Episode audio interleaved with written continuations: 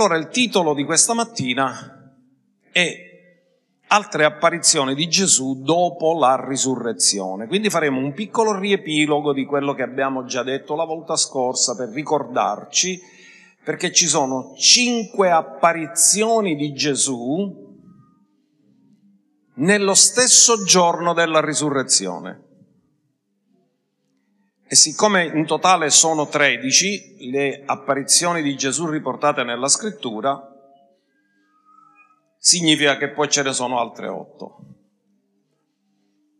8 e 5, 13. Ma 5, che numero della grazia, sono avvenute nello stesso giorno della risurrezione. Partiamo dal nostro verso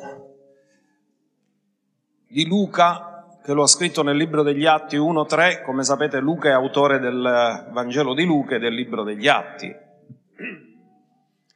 E lui in Atti 1.3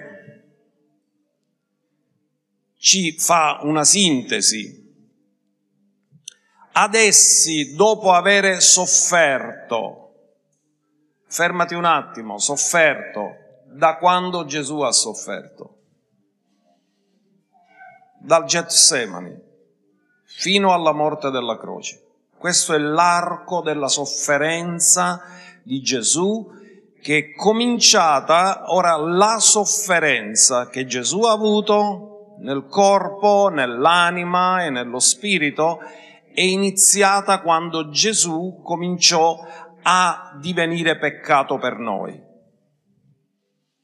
dopo avere sofferto, quindi passa dal momento del Getsemani fino alla croce, si presentò vivente, con molte prove convincenti, facendosi da loro vedere per 40 giorni. Per quanto tempo si è fatto vedere? Quindi non è stato un, pre, un, periodo breve, non è che è stato un giorno, ce l'abbiamo visto, poi se n'è andato. No, l'hanno visto per 40 giorni e parlando delle cose riguardanti il regno di Dio. Ora ascoltate, stamattina noi ci concentreremo su ciò che Gesù ha fatto dopo la risurrezione e la domanda che tu ti potresti fare è perché stiamo parlando di queste cose? Qual è il motivo? Stiamo parlando di queste cose perché vogliamo capire che c'è stata una transizione. Da quando Gesù ha esercitato il suo ministero terreno fino alla sua morte e il ministero che Gesù ha ricevuto dopo la sua risurrezione.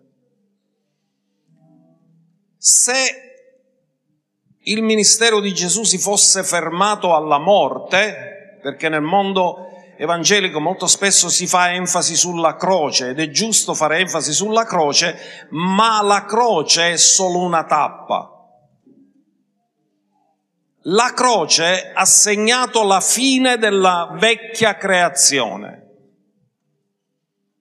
Ma la fine della vecchia creazione non avrebbe portato risultati se non ci fosse stata una nuova creazione.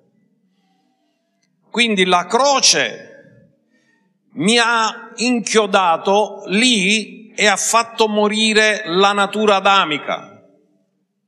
Ma la risurrezione mi ha, dato, mi ha fatto diventare una nuova creazione in Cristo. E Gesù ci è venuto a dimostrare come noi vivremo quando avremo sulla terra un corpo incorruttibile e immortale. In altri termini, Gesù dopo la risurrezione non ha agito più nell'unzione, ha agito nella gloria. Voglio che questo lo comprendiamo, perché l'unzione è durata fino a quando lui è morto. È morto come agnello ed è risorto come sommo sacerdote. Ma come sommo sacerdote in eterno, secondo l'ordine di Melchisedec, già è in una dimensione di gloria perché è in una dimensione eterna, non è più nel tempo, è nell'eternità. Allora, i discepoli hanno avuto come esseri umani dubbi sulla risurrezione. Uno di questi è stato Tommaso, di cui oggi parleremo. E Gesù ha dato prove molto convincenti perché dovevano testimoniare e, doveva rimuovere qualsiasi dubbio poteva venire nella loro mente.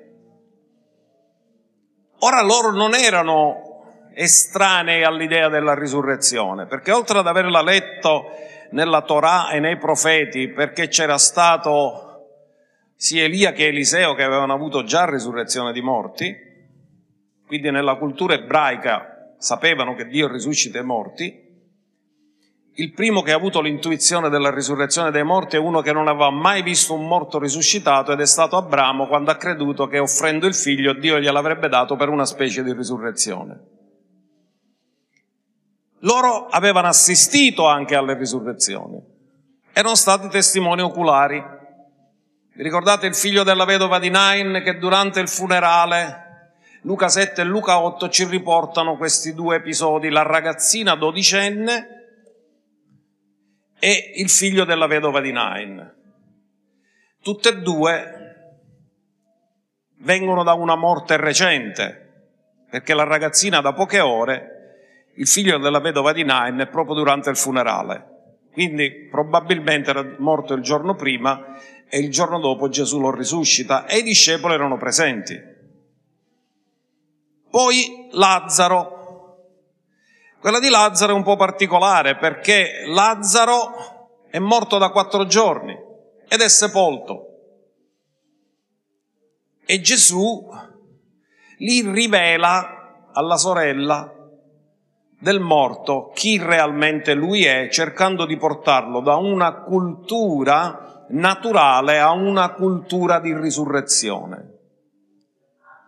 E naturalmente questo c'è un grande processo di rinnovamento della mente perché Gesù si è scontrato con la mentalità naturale di Marta e Maria per portarli al concetto della risurrezione. Andiamo a vederlo in Giovanni 11 verso 19 perché appena Gesù arriva trova una moltitudine di persone, perché molti giudei erano venuti da Marta e Maria per consolarle del loro fratello. Ora siamo arrivati al quarto giorno, gli ebrei almeno per sette giorni continuavano le visite e molte di queste persone che facevano le visite erano ancora là quando Gesù è arrivato. Era loro usanza condolersi con le persone che avevano avuto la perdita e non se ne andavano rapidamente, continuavano a stare lì per cercare di portare consolazione. Quindi arriva Gesù, verso 21, e che succede? Che chiaramente cosa, la bocca parla dell'abbondanza del cuore. Cioè quando hanno visto che Lazzaro è morto e loro avevano mandato il messaggio a Gesù, colui che tu ami, il tuo amico è malato, si aspettavano che Gesù potesse arrivare presto e quindi pensavano che era in ritardo. Gesù era in ritardo per la guarigione, ma non era in ritardo per la risurrezione. Ma loro non pensavano che, il fratello sarebbe risorto. Quindi Marta, che ha il cuore pieno, eh, dice, ah, se lui fosse stato qui, chissà quante volte l'avrà ripetuto, come mai non viene? Perché non c'è? Se fosse stato qui mio fratello non sarebbe morto. E disse così, Signore, se tu fossi stato qui, mio fratello non sarebbe morto, ma anche adesso so che tutto quello che chiederai a Dio, Dio te lo darà. E Gesù disse, tuo fratello risusciterà. Ora, tu noti che lei dice qualsiasi cosa chiede a Dio, Dio te la dà, però appena Gesù gli dice tuo fratello risusciterà, guardate cosa capisce lei. Marta gli disse, lo so che risusciterà nella risurrezione dell'ultimo giorno. Gesù le disse, io sono la risurrezione e la vita. Chiunque crede in me anche se dovesse morire, vivrà e chiunque vive e crede in me non morrà mai in... Credi tu questo? Domanda, credi tu questo? Credi tu questo? Allora, vedete una cosa, siamo esseri umani. Lei da un lato dice, io lo so che tutto quello che tu chiedi a Dio, Dio te lo darà. Gesù dice, sì, ma tuo fratello risusciterà. Quindi, come dire, se io gli chiedo che lo risusciti, lui lo risuscita. E lei ha detto, sì, sì, lo so che risusciterà, ma nell'ultimo giorno. Noi arriviamo sempre al futuro. Ma la fede è ora. Quindi Gesù sa già che va a risuscitare Lazzaro e rivela che lui è la risurrezione e la vita. E io dico una cosa, se lui è la risurrezione e la vita, è possibile che la morte lo possa trattenere nella tomba? Impossibile. Ora perché vi ho detto questo? Perché i discepoli erano avvezzi a vedere risurrezione, avevano visto quella di Lazzaro, avevano visto quello il figlio della vedova di Nain, avevano visto la fanciulla dodicenne risuscitata. Però quando si tratta di credere nella risurrezione di Gesù, hanno molte perplessità come esseri umani. Ma il primo testimone della risurrezione di Gesù oltre che Maria Maddalena a cui è apparso, è Gesù stesso. Apocalisse 1, verso 17. Qui vediamo la transizione che è avvenuta da quando Gesù era sulla terra e Giovanni era una persona molto intima con lui al punto che ha potuto poggiare la sua testa nel petto di Gesù. Lo vogliamo definire il discepolo che ha avuto più intimità con Gesù? Non sbaglieremmo. Ma ora lo vede nella gloria. E nella gloria, appena lo vede, quando lo vidi, caddi ai suoi piedi come morto.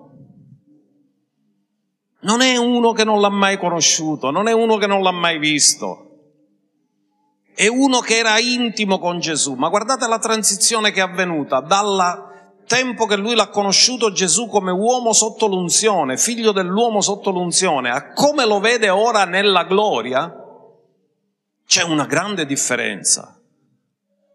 Cade a terra come morto, tanto c'è una gloria così grande che lui non riesce a resisterla. Ma egli mise la sua mano destra su di me, dicendomi, non temere, io sono il primo e l'ultimo e il vivente. E fui morto, ma ecco sono vivente per i secoli dei secoli. Amen. E ho le chiavi della morte e dell'Ades. Ora vedete la transizione, Gesù queste cose non l'ha mai detto mentre era sulla terra, ma l'ha potuto dire dopo che è risorto ed è glorificato. E Giovanni vede una grande differenza tra il Gesù che lui ha seguito nel suo ministero a tempo pieno, il Gesù su cui ha potuto poggiare la testa nel suo petto e il Gesù glorificato. Possiamo dirlo, tra il Gesù unto e il Gesù nella gloria. È sempre lui, ma è in una condizione totalmente diversa perché è avvenuta una transizione irreversibile. Quindi Gesù è lui stesso che testimonia di questo. E poi quando in una delle apparizioni appare ai discepoli, lo guardiamo in Luca 24, 39, è lui che dà argomenti per convincerli che è lui che è vivo, che non è uno spirito. E guardate cosa dice, guardate le mie mani, e i miei piedi, perché sono io. Perché gli ha fatto vedere mani e piedi? Perché loro l'avevano visto inchiodato sulla croce. E nelle mani c'erano i segni dei chiodi, nei piedi c'erano i segni dei chiodi. Quindi voi non state vedendo un altro, perché gli poteva venire il dubbio, ma è sicuro che abbiamo visto lui. E lui ha detto guardate qua, voi mi avete visto sulla croce, guardate i segni. Il costato, poi glielo fa vedere a Tommaso.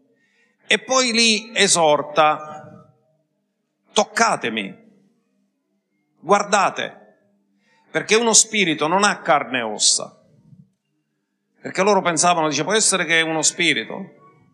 E lui ha detto, lo spirito non ce l'ha le carne e ossa. Io sono fisico, la mia risurrezione è fisica, non è solo spirituale come vedete che ho io. E detto questo mostrò loro le mani e i piedi. Ma non solo, mangiò con loro. Andiamo avanti perché poiché essi non credevano ancora per la gioia ed erano pieni di meraviglia, cioè della serie troppo bello per essere vero, dice, ma è, può essere mai?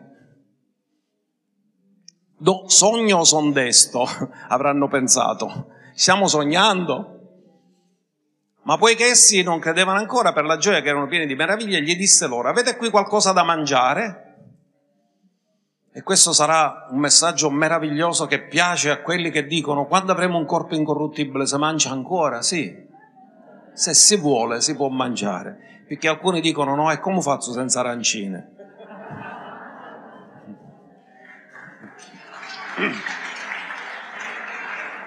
Non so se ci saranno le stigliole, però il pesce arrostito c'è. Ed essi gli diedero un pezzo di pesce arrostito e un favo di miele ed egli li prese e mangiò in loro presenza. Quindi Gesù dimostrò, apparendo, che era fisicamente risorto, ha detto mi potete toccare, mi potete vedere e mangiamo pure insieme. Ora lui non aveva bisogno di mangiare, ma questo ci dice che con, il corpo della risurrezione possiamo anche mangiare o non mangiare, ma non viviamo di cibo. Quindi questa è l'evidenza che Gesù ha voluto dare. Ora vogliamo considerare brevemente, cronologicamente, già l'abbiamo fatto, ma lo vogliamo solo ricordare. Quindi Gesù prima di tutto appare alla Maddalena, stavolta andremo veloce, ve lo ricordate?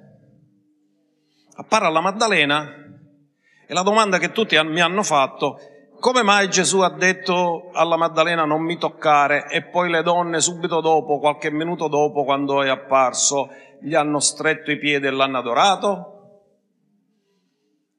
È una buona domanda.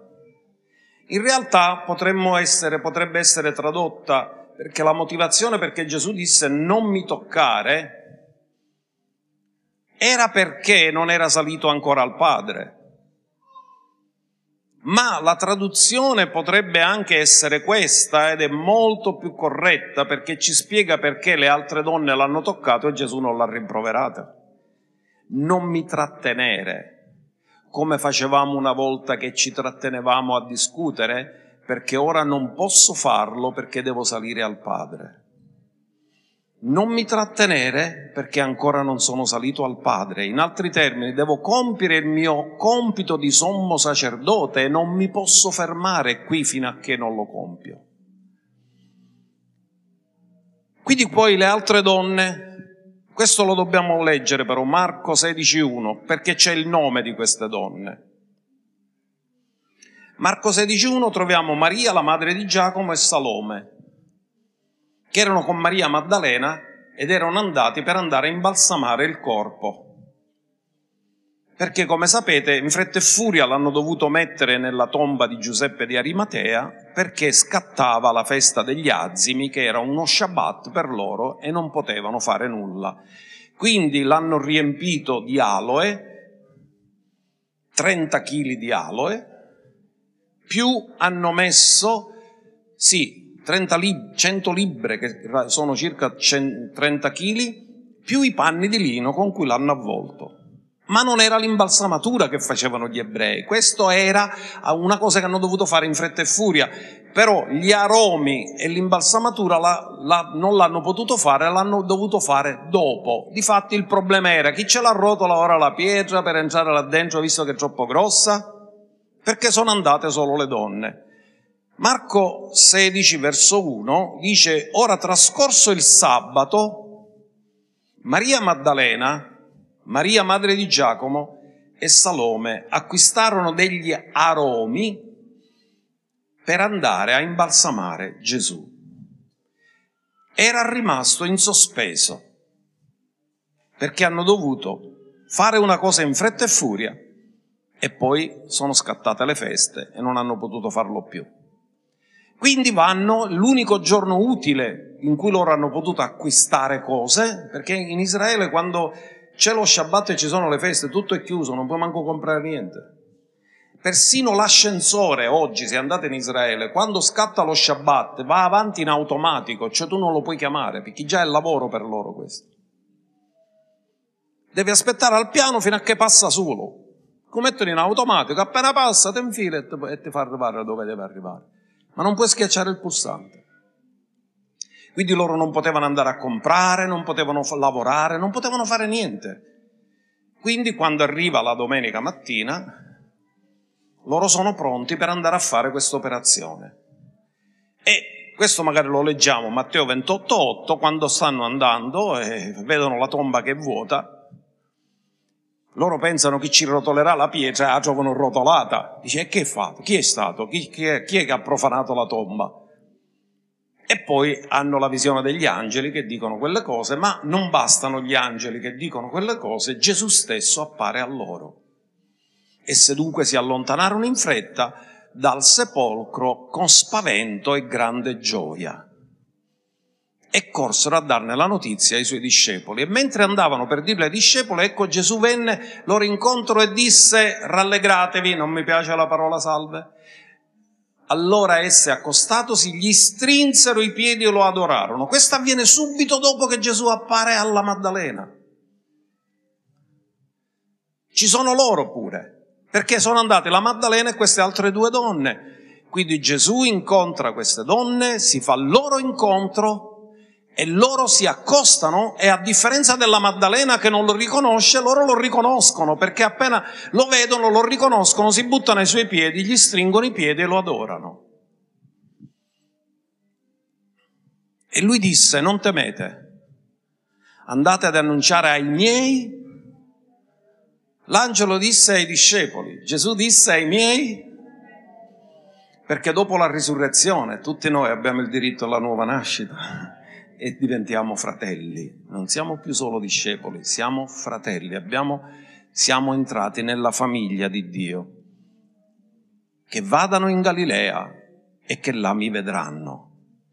Quindi questa è la seconda apparizione di Gesù. Andiamo alla terza. La terza è a Pietro.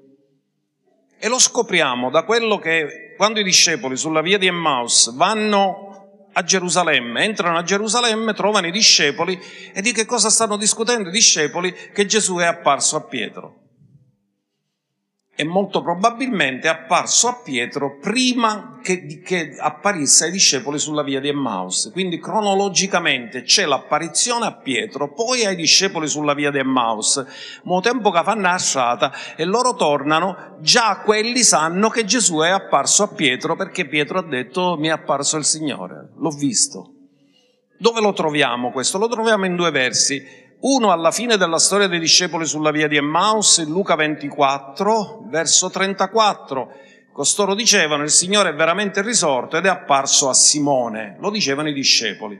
E in Prima Corinzi 15,5, quando Paolo parla di quelli di cui lui sa che sono testimoni della risurrezione, dice che apparve a Cefa e poi ai dodici. Quindi Pietro è stato il primo degli apostoli che ha visto il Signore risorto.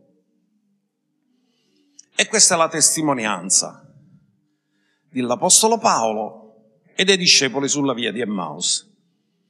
Poi sui discepoli della via di Emmaus ne abbiamo parlato la volta scorsa e loro chiaramente lo hanno riconosciuto nel rompere il pane. Quando Gesù rompe il pane, loro hanno capito che era lui e lui è scomparso. Oggi ci occuperemo di due apparizioni, una senza Tommaso e una con Tommaso. La prima avviene sempre lo stesso giorno della domenica quando Gesù risorge. Per gli ebrei primo giorno della settimana, per noi domenica. La seconda avviene otto giorni dopo. Quindi la, la prima volta, la stessa domenica, probabilmente nel cenacolo, erano a porte chiuse, Gesù appare.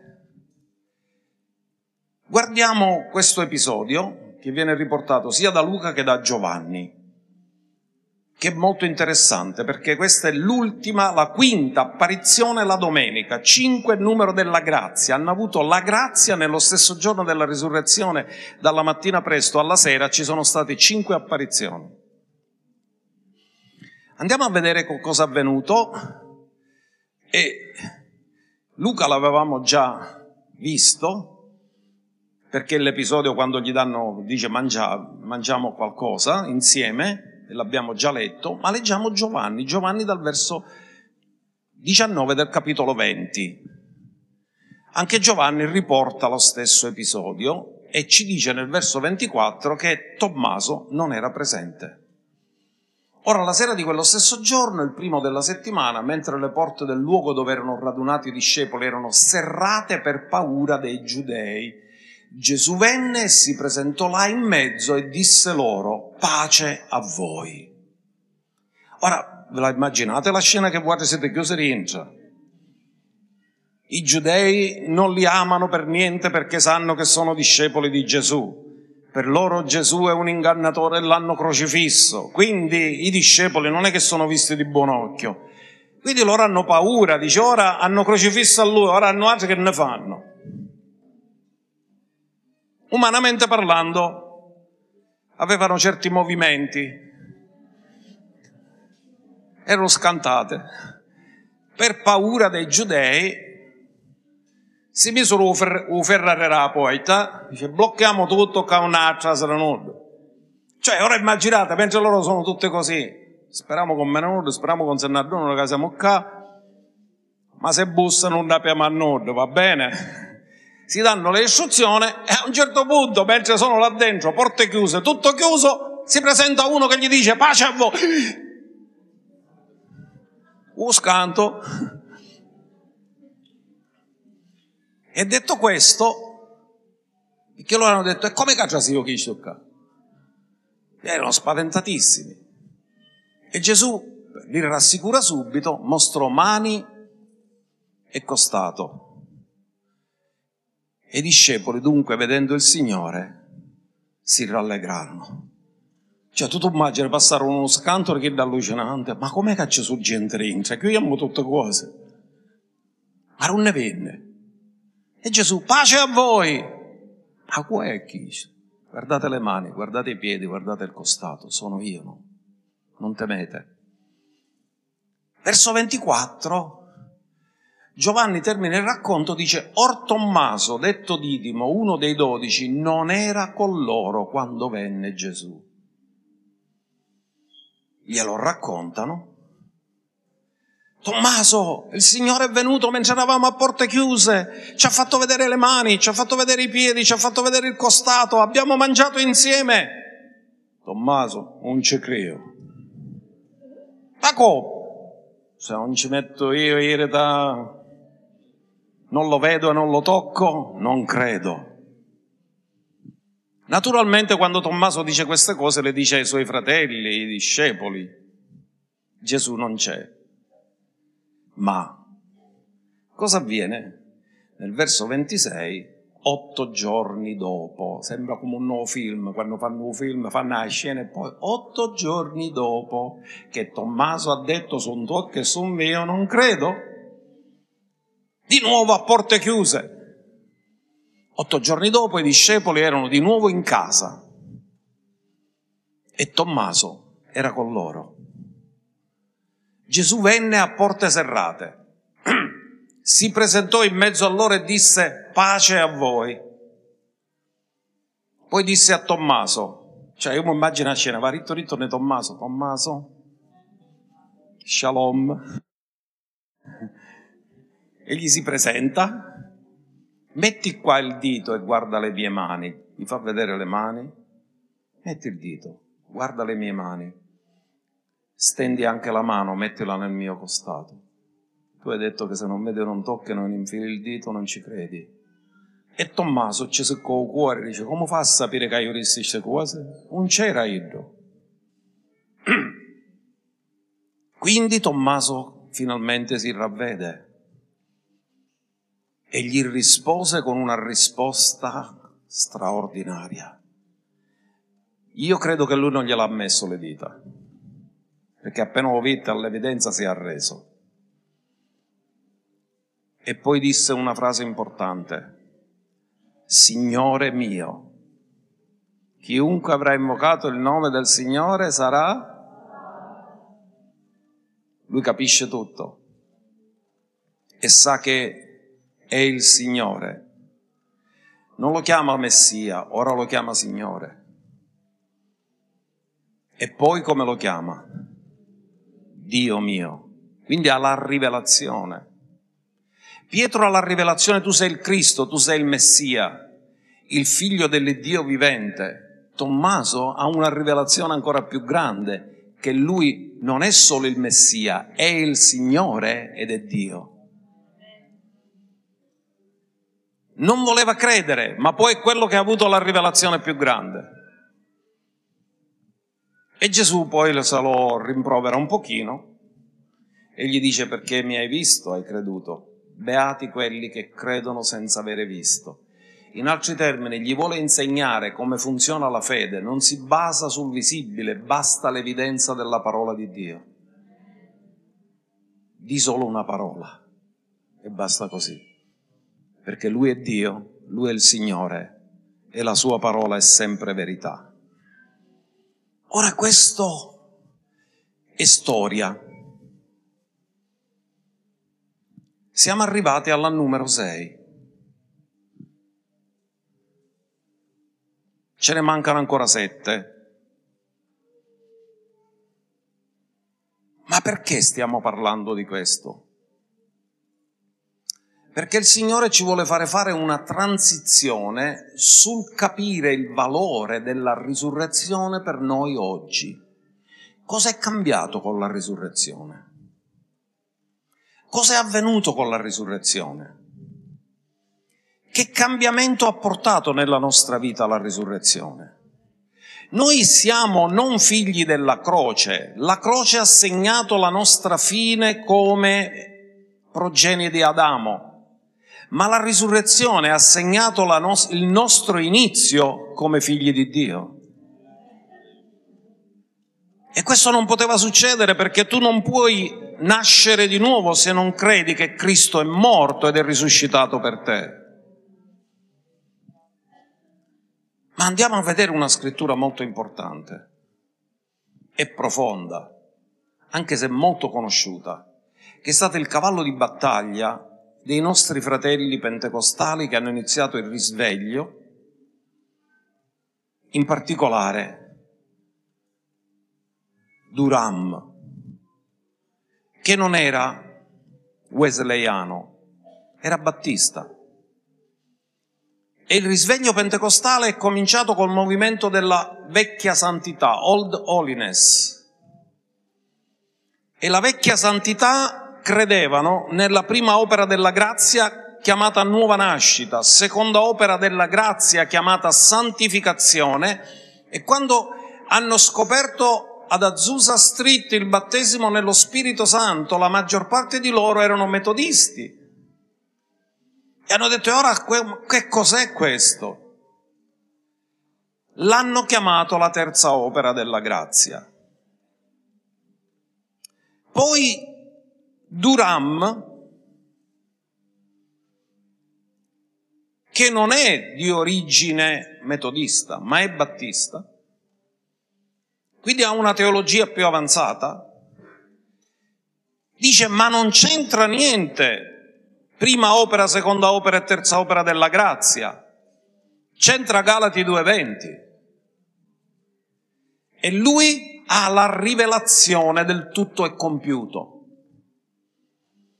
Quindi quando Paolo dice questa affermazione e dice io sono stato crocifisso con Cristo, questa è l'opera della croce. La croce ha messo a morte la mia vecchia natura, la mia carne sono stati messi a morte. Io sono stato crocifisso con Cristo. E poi dice non sono più io, il vecchio io adamico che vive in me, da quel momento è Cristo, è, permettetemi di aggiungere una parola per renderlo più chiaro, Cristo risorto che vive in me.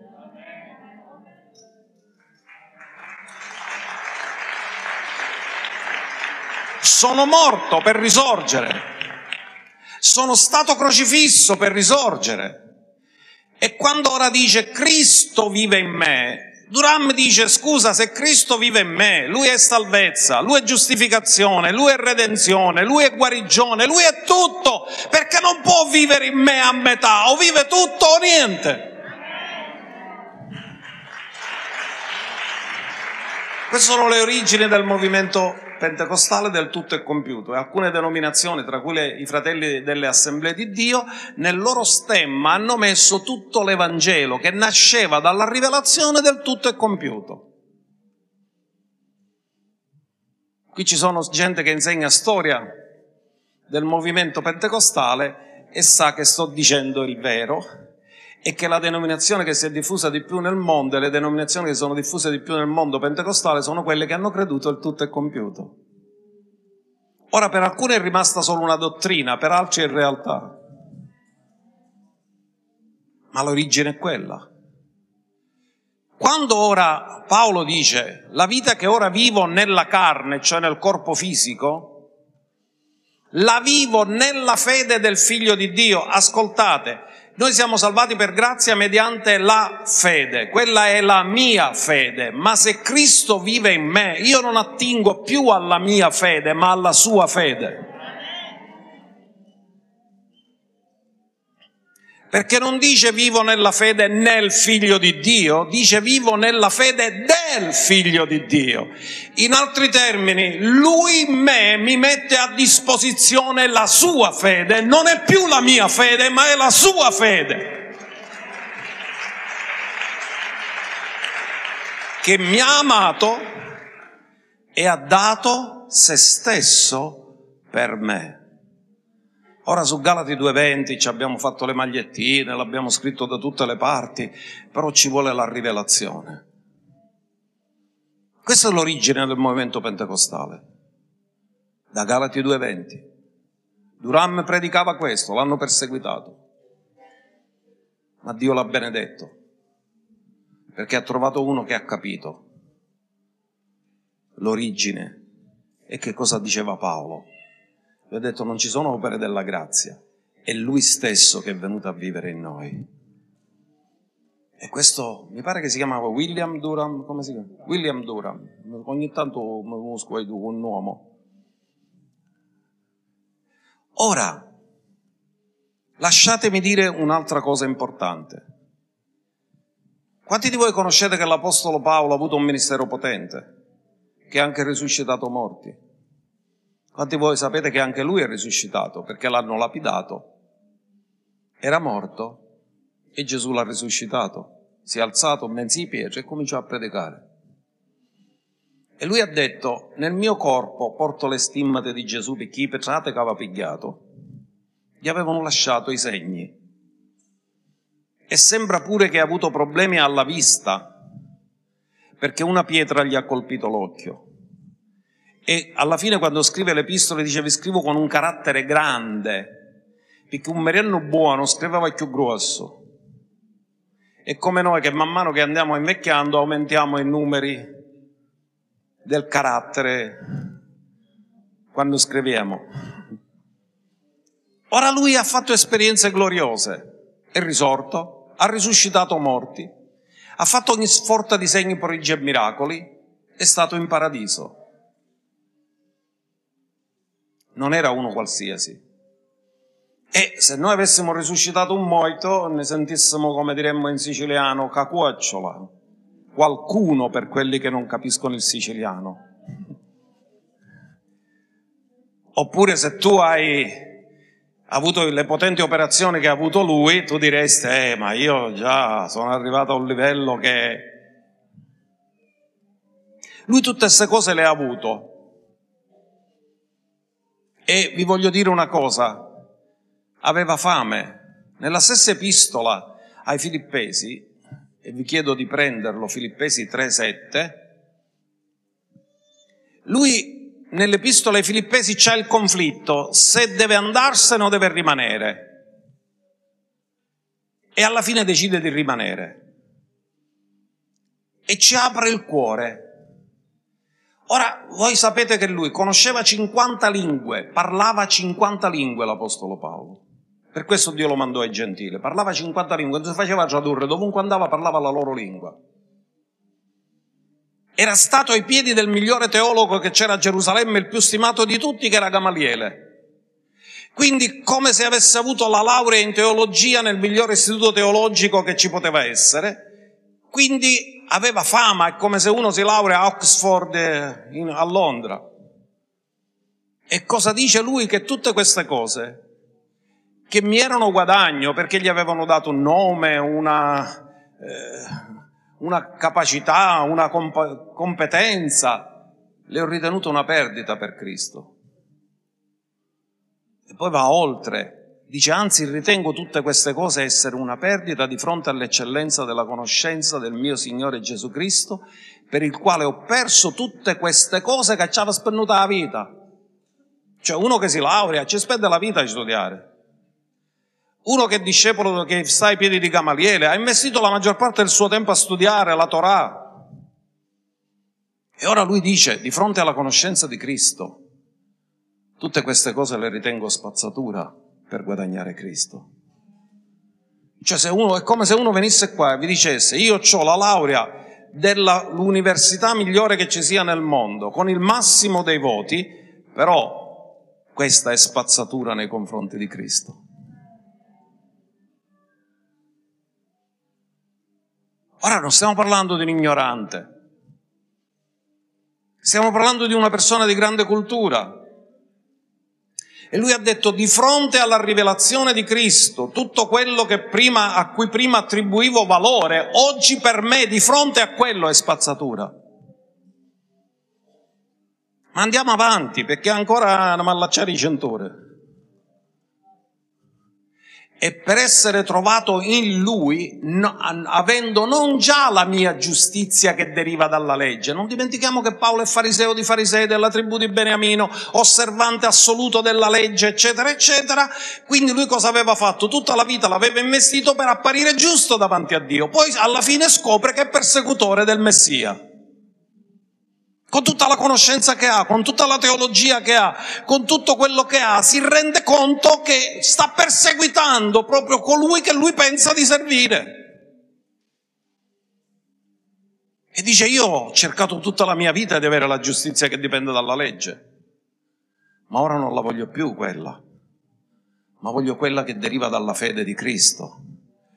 Giustizia che proviene da Dio mediante la fede in altri termini, Paolo sta dicendo tutta la mia vita l'ho spesa per guadagnarmi la giustizia davanti a Dio, ma ora la giustizia l'ho ricevuto come dono e la ricevo per grazia mediante la fede. Tutta la mia vita ho cercato di vantarmi della mia giustizia, ma ora tutta la mia vita mi vanterò della sua giustizia che è stata donata a me.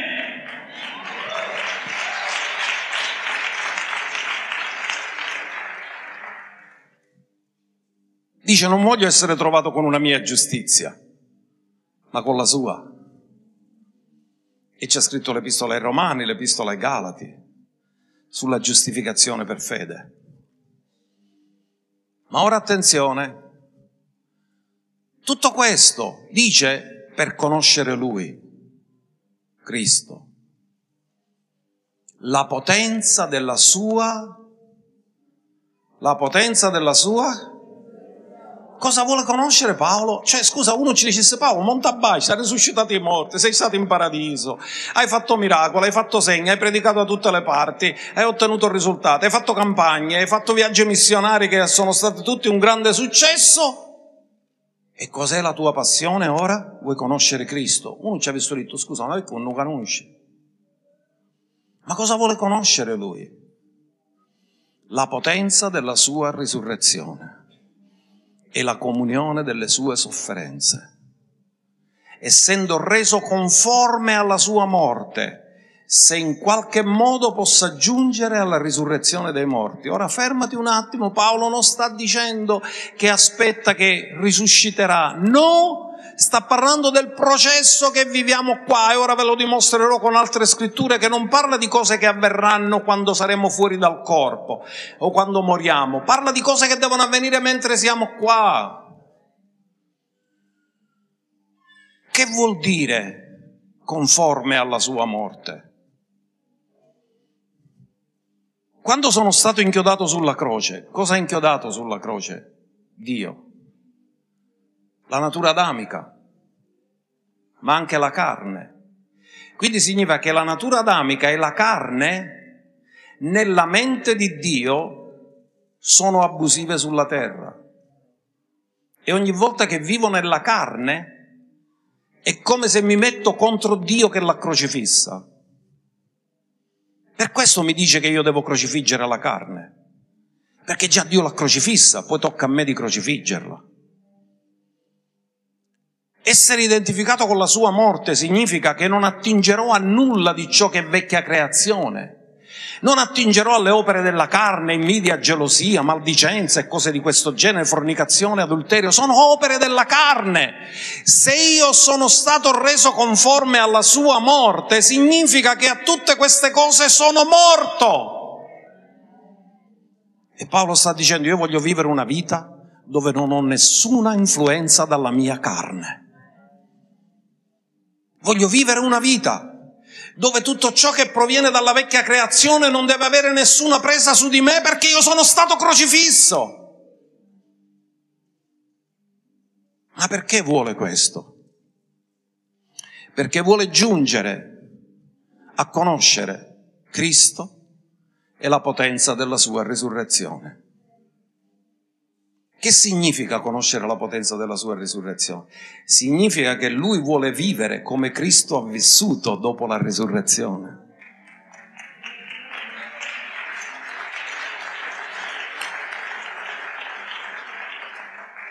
Tu puoi immaginare una vita dove tu non hai mai nessuna malattia e nessuna infermità, questo è come ha vissuto Cristo dopo la risurrezione.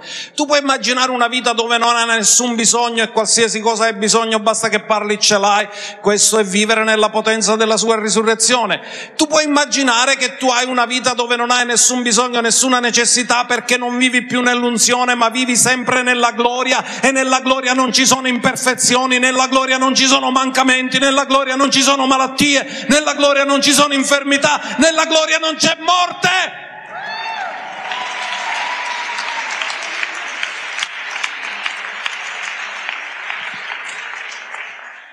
Comprendete qual era il desiderio di Paolo? Io voglio vivere a livello di Cristo dopo che è risuscitato. Entrava a porte chiuse. Già con l'unzione Gesù ha mai avuto malattie? No. Pensa nella gloria. Come sarà la Chiesa che lui verrà a rapire? Gloriosa, senza ruga e senza macchia, perché le rughe e le macchie rappresentano imperfezioni. Se è gloriosa non ne deve avere. Perché nel nostro spirito abbiamo la natura divina e la natura divina del nostro spirito deve governare tutto il resto della nostra vita. Ora questo è il processo e Paolo dice non ci sono arrivato ancora. Dimenticando le cose che stanno dietro, io voglio arrivare a questo punto di vivere come Cristo ha vissuto dopo la risurrezione. Identificato con la morte. Lui ha messo a morte la vecchia natura. Ha condannato il peccato nella carne. Paolo dice io voglio vivere senza peccare mai più io voglio vivere senza essere malato mai più. Mosè per il fatto che è stato nella gloria a 120 anni ancora dice che la vista non gli era abbassata neanche di un centesimo di grado. Vedeva perfetto. Perché quando sei nella gloria, gli effetti della gloria durano a lungo nella tua vita. E Mosè era stato molte volte immerso nella gloria. Miei cari, voglio dirvi una cosa, che Dio farà entrare la Chiesa in una dimensione dove la gloria scenderà e la gloria metterà a posto tutti i disordini. I malati saranno guariti, i paralitici si alzeranno da solo, rasi e dice chi ci sai a fare qua? Aspetta che mi suso. Dio vuole portare la sua Chiesa negli ultimi tempi, lo sapete che la conoscenza aumenterà? Non è scritto, profetizzato dal profeta Daniele, che negli ultimi giorni la conoscenza aumenterà, la rivelazione aumenterà e se aumenta la rivelazione aumenta la trasformazione, aumenta il potere dello Spirito in manifestazione.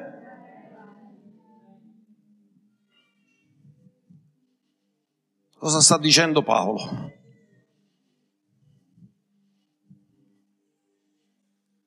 Perché dice io voglio giungere? Sta parlando di un processo, riproiettiamolo di nuovo. Gli ultimi versi, 10 e 11. Dice io in qualche modo voglio giungere a vivere lo stesso tipo di vita che Gesù ha vissuto dopo la risurrezione. Dice non ci sono arrivato. E dice così, portando del continuo nel nostro corpo il morire del Signore Gesù, affinché anche la vita di risurrezione di Gesù si manifesti nel nostro corpo, non nel futuro. E poi dice, noi che viviamo infatti siamo del continuo esposti alla morte per Gesù, affinché anche la vita risorta di Gesù si manifesti nella nostra carne mortale. Non sta parlando dopo che moriamo, sta parlando mentre siamo qua. Quindi quando Paolo dice io voglio arrivare a tutti i costi alla risurrezione, non sta parlando della vita futura, perché la risurrezione fa parte della salvezza per grazia, che ci credi o non ci credi sarà risuscitato. I morti in Cristo saranno i primi, ma lui parla di vivere sulla terra una vita risorta, pienamente risorta. Questo è un processo. Ora ci sembra lontano. Ascoltate questo. La vita di risurrezione ancora per la Chiesa è una realtà poco esplorata. Perché io credo che forse riusciamo a vivere di quello che Gesù ha provveduto per noi una piccola percentuale. Ma la maggior parte di quello che Lui ha fatto per noi ancora non siamo riusciti ad appropriarcene. Ecco perché ho fame sempre. Perché dico quello che ho vissuto, quello che ho visto, non mi basta, voglio di più. Paolo aveva questo sentimento tremendo. Lui desiderava fortemente questo. Lui ha detto io voglio conoscere Cristo. E la parola conoscere nella mente di un ebreo non significa conoscere mentalmente e ripeterlo a memoria, significa intimità e vivere l'esperienza di questo. Quando dice Adamo conobbe Eva, non è che si sono presentati piacere Adamo, piacere Eva. D'altra parte c'erano i due soli, chi sapeva a presentare.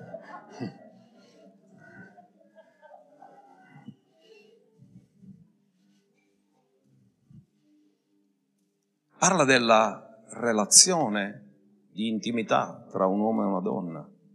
Conobbe significa divenne uno con lei. Conoscere nella mente di Dio significa che diventiamo uno con Lui.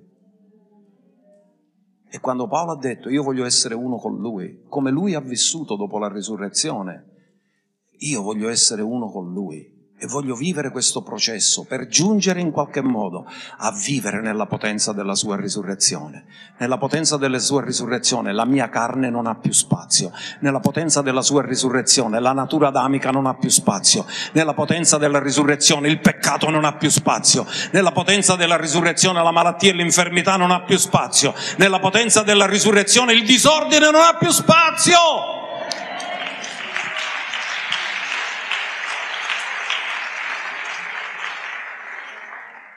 E Paolo ci dice, perché posso credere questo?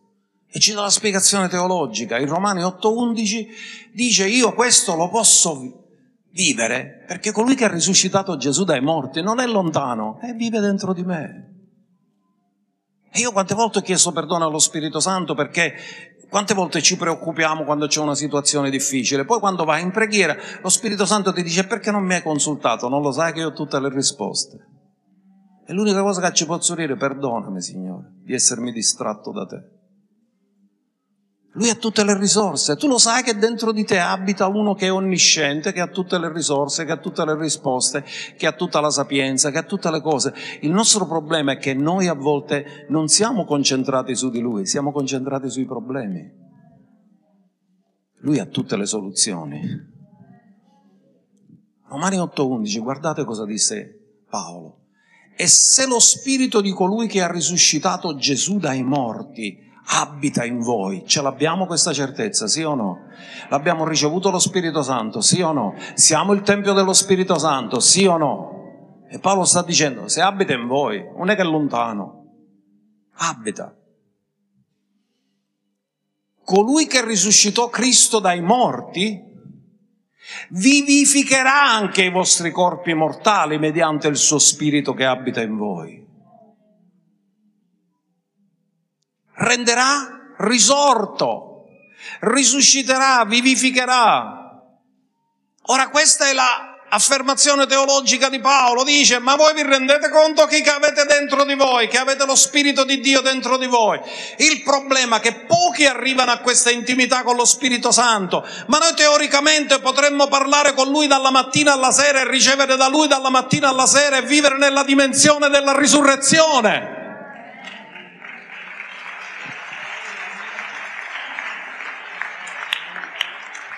Invece che facciamo? Ci facciamo distrarre dalle preoccupazioni, dalle paure, dalle tensioni, dalle situazioni che succedono dai telegiornali che un caffè con coronavirus. Di fatto hanno avuto un sacco di torrefazione, perché con chi che atturrano la voglia di caffè.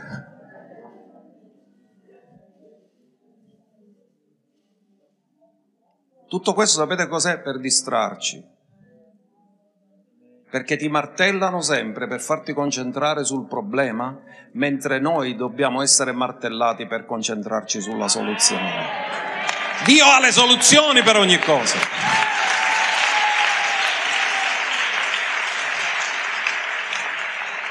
Amen. Facciamo un applauso al Signore. Ognuno dica vita di risurrezione. Paolo ha detto io voglio conoscere la potenza della sua risurrezione. Voglio sperimentare la potenza della sua risurrezione. Che insieme alla comunione delle sue sofferenze, perché più in alto vai nella rivelazione, più diventi sconosciuto per gli esseri naturali. E dicono che sei fuori, che sei pazzo. Ma la pazzia di Dio è più saggia degli uomini. Alleluia. Vogliamo alzarci, cari nella presenza di Dio.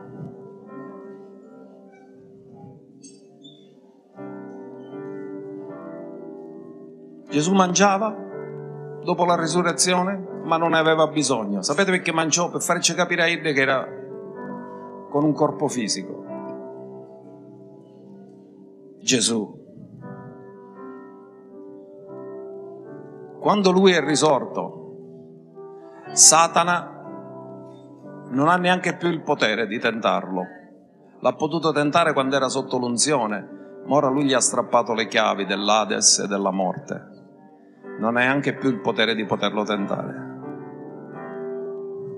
Come figlio dell'uomo l'ha potuto tentare, come figlio di Dio neanche si ci può avvicinare, perché lui vive nella gloria e nella gloria non è consentita nessuna imperfezione. Lui non si può avvicinare alla gloria alziamo le mani e adoriamo stamattina. Non so se, se, avete afferrato la passione di Paolo di volere vivere la vita di risurrezione mentre siamo qui, desiderare fortemente salire di livello e ricevere dal cielo tutte le risorse che Dio ci vuole donare e sono meravigliose. Questo processo, Paolo ci dice, lo voglio ricevere mentre sono qua, perché ora mi serve dopo lo so che ci entreremo, ma ora, viverlo ora, la mia vita diventa profetica perché io vivo già il futuro anticipato. Vivere, se so qual è il futuro, vivendo in quel modo nella potenza della risurrezione, vivo in anticipo il futuro di quello che sarà. Vivo a credito del futuro che avrò, perché già so cosa succederà, perché Gesù l'ha detto e Lui è la via, la verità e la vita e Lui è la potenza della risurrezione. Amen.